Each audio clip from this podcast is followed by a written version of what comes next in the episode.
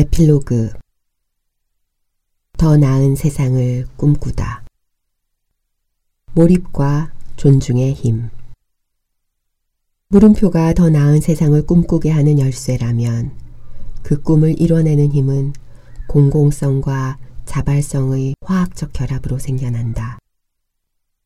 도서관은 그 화학작용이 일어나기에 더할 나위 없는 조건이다.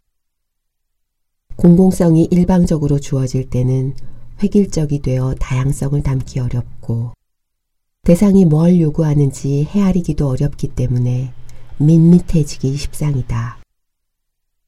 반면 자발적으로 공공성을 체득하고 실천할 때는 스스로 동기를 갖고 움직이기 때문에 즐거운 배움과 능동적인 존중, 역동적인 상호관계, 자유로운 상상력이 발휘될 수 있다.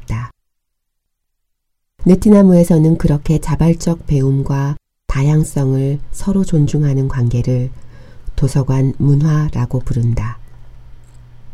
느티나무가 도서관 운동을 펼치는 궁극의 목적은 도서관의 발전이 아니다.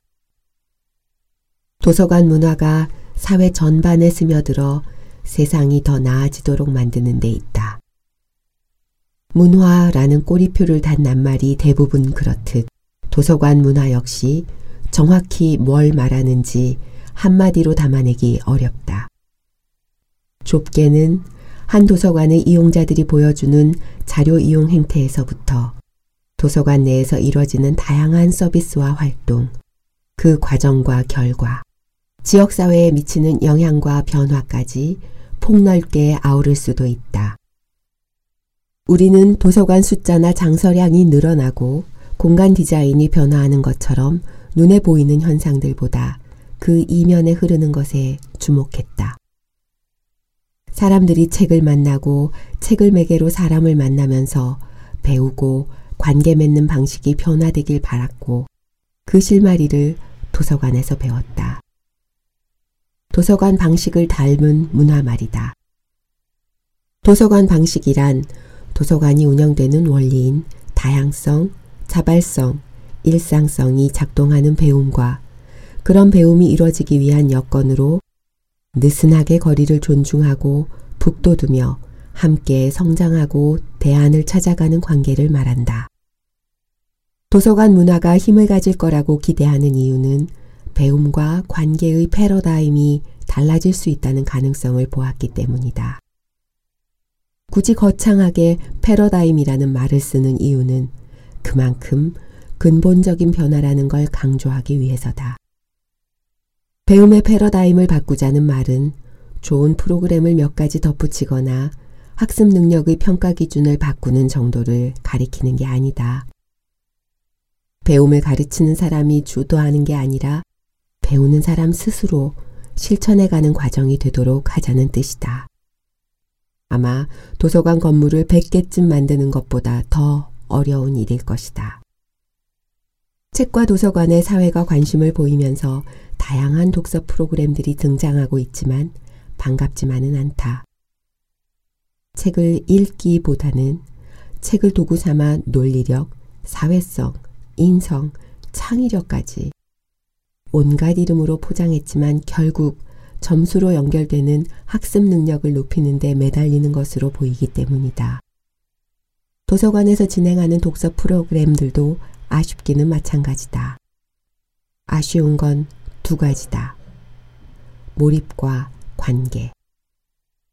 영혼을 두드리고 지적 호기심을 불러일으킬 메시지는 뒤로 한 채 책을 논술 교재로 삼고 독후감이 진부하다고 하면 연극이든 동영상 제작이든 새로운 독후 활동을 고안해서라도 뭔가 확인하려고 한다.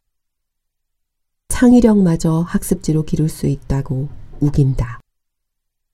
책과 사람의 만남이 빚어내는 엄청난 일을 눈으로 확인할 수 있는 도구가 과연 있기나 할까? 스펙을 쌓느라 바쁜 일상에 또 하나가 과업으로 얹히면 대체 누가 책을 좋아할 수 있을까? 그럼에도 불구하고 괜찮을 권리. 우리는 도서관이라는 어마어마한 배움의 공간에서 배움이 어떤 것과 다른 어떤 것이 관계를 읽어가는 과정이라는 걸 깨달았다. 단절된 개체에 대해 가르치고 단절적으로 평가하는 학교 교육과 다른 점이다. 교과서로 시험 공부를 할 때는 따분하기만 하던 역사적 사실이 소설로 읽을 땐 가슴을 두근거리게도 하고 먹먹하게도 만드는 이유다. 외워야 할 학습 과제가 아니라 마치 정지된 스틸 사진들을 엮어서 동영상으로 만드는 것처럼 생명을 지닌 존재로 살아난 인물들이 나의 삶과 의미 있는 관계로 연결되는 경험. 시험 범위를 외우고 단원 평가 문제로 확인하는 게 아니라 모든 것이 연결되어 있다는 사실을 알게 되고 그 맥락을 읽는 눈을 뜨게 되는 것이 도서관에서 만나는 배움이다. 그러고 보면 도서관은 참 많은 권리를 보장한다. 나이가 어려도 혹은 학력이 낮아도 진지할 권리.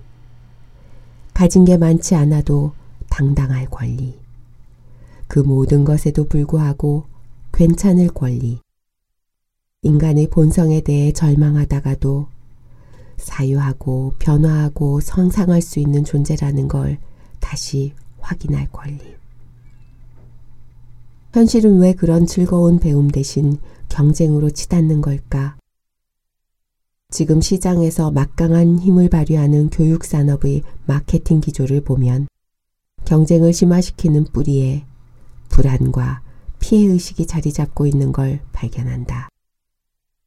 이 서비스를 받지 않으면 loser가 될 거라는 협박.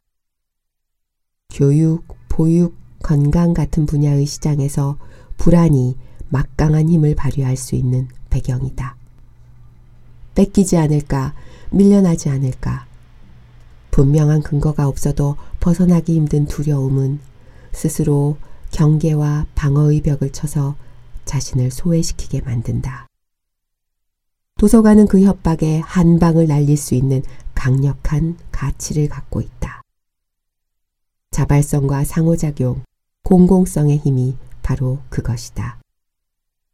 가르치고 배우는 사람이 따로 없이 스스로 배우고 서로에게 배우는 과정은 관계 자체의 패러다임도 달라질 수 있다는 가능성을 암시했다. 우리가 관계의 패러다임에서 중요하게 여기는 화두는 존엄함이다. 인간의 존엄성을 무한대로 존중한다면 모든 사람은 대등하다. 도서관에서 배우는 존재, 성찰하고 사유하면 꿈꾸는 존재로서 만나는 관계는 대등하다. 다양성과 차이를 있는 그대로 존중하면서 일방적이지 않고 서로 의미를 갖는 대등한 관계는 각자에게 이름 붙여진 몫에 매이지 않고 자유로울 수 있는 조건이다. 아무리 이름난 강사가 만들었더라도 기획된 프로그램으로 얻을 수 있는 학습 효과는 제한될 수밖에 없다. 반대로 기획되지 않고 일상에서 우연히 이뤄지는 배움은 그 범위가 어디까지 확장될지 끝을 가늠할 수 없다. 평가가 불러일으킨 동기는 경쟁에 매이게 만들지만 호기심이 불러일으킨 동기는 상호관계의 역동으로 이어진다. 알고 싶고 알리고 싶고 즐겁기 때문이다. 그런 즐거움 속에서 상상력의 지평이 넓어진다. 함께 흔들리며 살아가다. 불안과 피해의식에서 벗어날 방법으로 도서관에서 발견한 또 하나의 가능성은 공공성에 대한 신뢰 회복이다. 한국 사회에는 개인주의라는 말과 이기주의라는 말을 거의 같게 보는 성향이 있다. 한 사람 한 사람 고유한 특성과 다양성을 강조하는 건 여전히 도덕적으로 금기시된다. 그런 의식에서 벗어나 자신을 하나의 개체로 분리해서 볼 수 있는 힘이 생기면 좋겠다. 자신을 정면으로 마주보고 소중한 존재로 여길 때 비로소 다른 사람들을 존중하고 배려할 수 있을 것이라 생각하기 때문이다.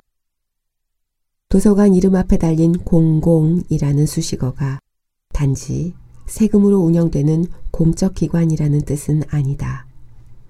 나이, 인종, 성별, 종교, 국적, 장애, 학력, 무엇으로도 차별받지 않고 누구나 지식과 정보에 접근하고 문화적인 삶을 누리도록 보장한다는 도서관의 사명에 대한 선언이다.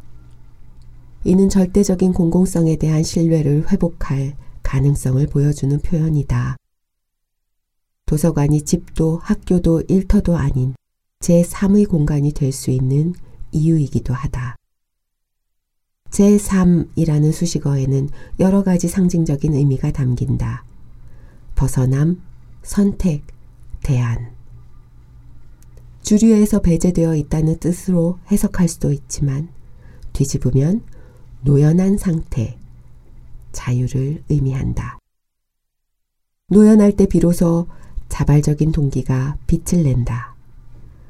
도서관에서는 누구나 마음껏 책에 빠져들 수 있다. 평가에서 자유롭고 아무것도 하지 않을 수 있는 권리가 보장되기 때문이다.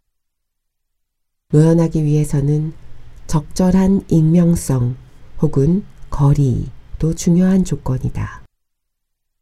의무나 이해가 얽힌 관계에서는 기대하기 힘든 대화를 가능하게 해준다. 게다가 책은 또 얼마나 훌륭한 소통의 매개체인가. 도서관은 계약이나 거래에서 벗어난 사회주의적 시설이다. 속속들이 시장을 힘이 파고든 현실에서 쓸데없는 것으로 여겨지는 다시 말해 돈으로 환산되지 않는 일상이 가치를 지닌다. 다름에 대한 이해와 존중, 소통과 어울림, 나이와 상관없이 배우고 꿈꾸는 일상이 삶을 얼마나 풍성하게 만드는지 비로소 알게 된다. 일방적으로 제공되는 공공성은 밋밋하고 다양성을 담기 어렵다. 우리는 획일적으로 최저 수준만 제공하는 수동적인 공공성이 아니라 자발적인 실천과 소통과 상상력이 펄펄 살아있는 역동적인 공공성을 꿈꾸었다. 느티나무가 도서관 운동을 펼치는 이유다. 도서관은 공공성을 더 적극적으로 구현하는 데 기여해야 한다. 우리가 적극적인 공공성이란 표현에 담으려는 생각은 두 가지다. 첫째, 넘쳐나는 정보들 속에서 단지 정보에 접근할 수 있는 권리만을 생각하는 것이 아니라 필요하고 도움이 되는 정보, 개인의 삶과 세상을 좀 더 낫게 만들 수 있는 정보를 가려볼 줄 아는 눈을 갖도록 하는 일이다. 역사적으로 공공도서관에 부여되어 온 시민교육, 공공교육의 역할이 그것이라고 할 수 있다. 둘째, 자발적으로 참여하는 공공성이다. 정보에 대한 접근, 정보 이용에 대한 교육, 공간을 이용할 권리를 서비스로 제공만 하는 것이 아니라 그 모든 것을 시민들이 스스로 할 수 있는 환경을 만드는 것이다. 정보와 지식이 생산, 수집, 공유되는 전 과정에 자발성과 다양성이 담기게 하는 것, 그것이 바로 도서관의 방식이다. 가르치거나 돌보거나 돕는 관계가 아니라 다름을 있는 그대로 존중하며 서로 배우고 북돋우는 함께 흔들리며 살아가는 법을 체득하고 실천하기를 바란다. 느티나무 도서관이 서비스 헌장을 통해 이용자를 왕처럼 모시지 않겠다 고 선언하는 이유다. 책을 읽고 토론하며 성찰하고 사유하는 사람들의 표정, 언어, 태도에서 뿜어 나오는 기운이 세상을 조금씩 더 낫게 만들어 갈 수 있기를 바란다. 그런 꿈을 꾸고 그 꿈을 함께 나눌 사람들이 모이면 꿈을 이뤄갈 수 있지만 그들이 사라져도 꿈이 사그러지거나 바래지 않으려면 문화로 삶 속에 스며들어야 한다. 그래서 우리는 공공성을 삶으로 살아내는 도서관 문화를 기대한다. 도서관 문화가 삶터와 일상에 스며들어 이용자들이 수동적인 정보의 소비자나 공공 서비스의 수혜자로 머물지 않고 세상의 흐름 속에서 주체로 살아가면서 자기 삶의 내러티브를 엮어갈 힘을 갖길 바란다. 그럴 때 도서관은 민주적인 시민들이 태어나는 제3의 공간으로 뿌리 내릴 것이다.